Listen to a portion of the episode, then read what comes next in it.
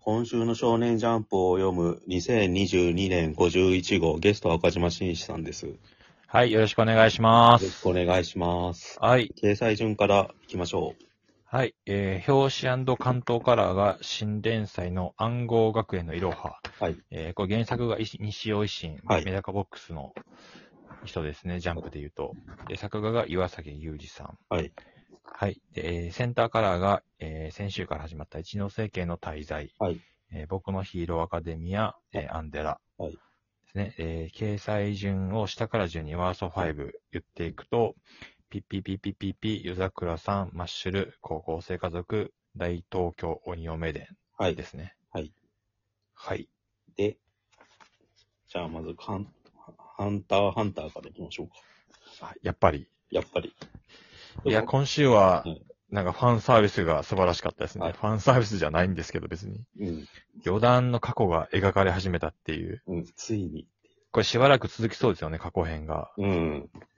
なんか、その前の、あの、ひん、ひんりぎとかの会話とか、なんか、どうでもよくなりましたね。うん余談編がそれ。はそれで、俺は先週ぐらいから面白かったんですけどね、釣り鳥の話。いや、これ、これが始まると思うね。うん。流星街出身の、まあ、旅団の過去編なんですけど、まずビビビったのがうん、ビデオテープ出てきたじゃないですか。はいはいこれな何年前だ出てきたっていう。あれ多分、911とかの頃だからさ、2001年とか2年ですよね、多分。で流星街で、その旅団のどうやら子供時代の何人かが、ビデオテープをこのパースパースみたいな感じで走りながらはいはいはやい。ってるの。そこの横にモノローグで、最初はただ欲しかったうんっうて書かれてる。これだけだったんですよね。ん。うん。それがめっちゃ良くて、旅団めっちゃ好きみたいな、めっちゃかっこいいみたいなのを、すごい、あの、大きな効力を発してたというか、はい。俺の中で。で、ビデオテープが出てきた時にすごいドキドキしましたね。ああでこれ結局何だったんだずーっと思ってて、俺は、あの、黒の章じゃないかと思ってたんで すけど。みんな言ってましたね、それ。 うん。一応言うと黒の章っていうのは有役所に出てきたうん。人間の悪行をうん、えすべて記録した、ひどい拷問とかそういうのを記録した何百時間、何千時間、何万時間でしたっけなんか、 うんそういうテープで、まあ、霊界が保存しているものでうん、で比叡が見たがっていたっていう。今だったらハードディスクドライブに入れてますよ。そうですクラウね。ドかどっちか。そうですね。ビデオテ殺ープ人が時代を感じさせますよスナッフ動画とかいっぱいありますからね。ね。はい。で、結局何だったかっていうと、空のビデオテープだったってことなんですよね。うん。うん、何も入ってないやつ。で、うん。えー、お話的には、まずフラン、子供時代ですよね。何歳ぐらいかよくわかんないんですけど、うん。まあ、小学生から中学生ぐらいなんかな。はい。まあなんか、ストリートチルドレンとかの、それこそ今やってるあの、宇宙の卵とかの、うん。あんあんな感じですよね。なんか、インドネシアとかの、なんか、そうですね。ごゴミの中から、海山あの。のー、使えるものを、うん。あのー、拾ってきて、それを売るみたいな、子供たちがやってるみたいな感じなんですかね。これ、最初よくわかんないけど、全員旅団のちっちゃい頃なんだよね。そうそうシャそルう。ナークちょっと、シャルナークが歯抜けてて、なんか髪が、ね、ボロボロだから分かりづらいけど、シャルですね。当時はさ、だから団長のもとに集まってるっていうより微妙に派閥があったっていうのがよくわかりますよね。なんかそのむしむしろ団、 団長はこう、いじめられっ子的な感じというか、そうそうそう。うんうん、フランクリンとシャルナークと、えークロロ団長と、うん。えーウボウギンとマチはいはい。が出てきたのかな、まずは。うん。で、ビデオテープをクロロが見つけて、で、それをウボウギンが取ろうとしてるみたいな、うんなんかそんな子バイ供ク同に士乗っのて。んのあれですよね。フィンクスと多分、あいつなんだっけ。名前が出てこない。フィンクスと、えー、と、リッパーサイクロンの能力者ですよ。うんえーフィンクスの方がわかるんですけど。 まあちょ、いいや。 後でちょっと調べる。はいうん。あ、え、フィンクスと、あ、フィンクスと、あれじゃないですか。えー、と、 えーフェイタンですよ。そう、フェイタン、フェイタン。はい。バイクに乗って。うんで、なんか、ええとこの子なんですかね、クロロは。結構でかい家に住んでますね。教会じゃないのこれって。あ、教会なのか。ああ、そういうことか。うん。なるほど。あずまあ、だから全員そういう立場ってことなんですかね。基本的には全員ストリートチルドレンみたいな。なんかなるほど。で、やっぱパクノダが出てきて、パクノダベリーショートですげえ可愛いっていう。レベル E に出てきたあいつみたいですなんか、あの、パクノがは、パクノダ初登場の時って、なんか顔のでかいバケモンみたいなビジュアルだったんですけど、うん。変わりましたよね。うん。海外モデルみたいな感じですで、すごい、なんか二人仲いいんですよね、パクノダうんとクロロが。で、本当やっぱりパクちゃん好きだって、こう、屈託のない笑顔でクロロが言うよ。うん。知性のレベルが同じぐらいだった。と。 他がヤンキーだからさ。うん。で、なんかこの辺の関係性を見ると、その、ヨークシンシティ編うんうん。の、あの、やりとりとかが、より一層ドラマチックに見えてくるっていうかう、ん。そう、そう、パクノダだから団長を裏切ることはしなかったはいし、はいはいはい。団長はパクノダが殺されて、うんこういうことになってすごい、その、心痛うん。察しますみたいなうん 状態になってた。それを、で、旅団員は大体みんな分かってるみたいな。うん。これ後付けなのかね、その辺の関係性って。最初これあったのかね。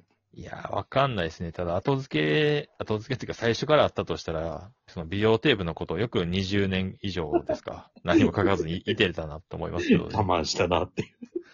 我慢なのか何なのかもうわかんないですね。怖いですね。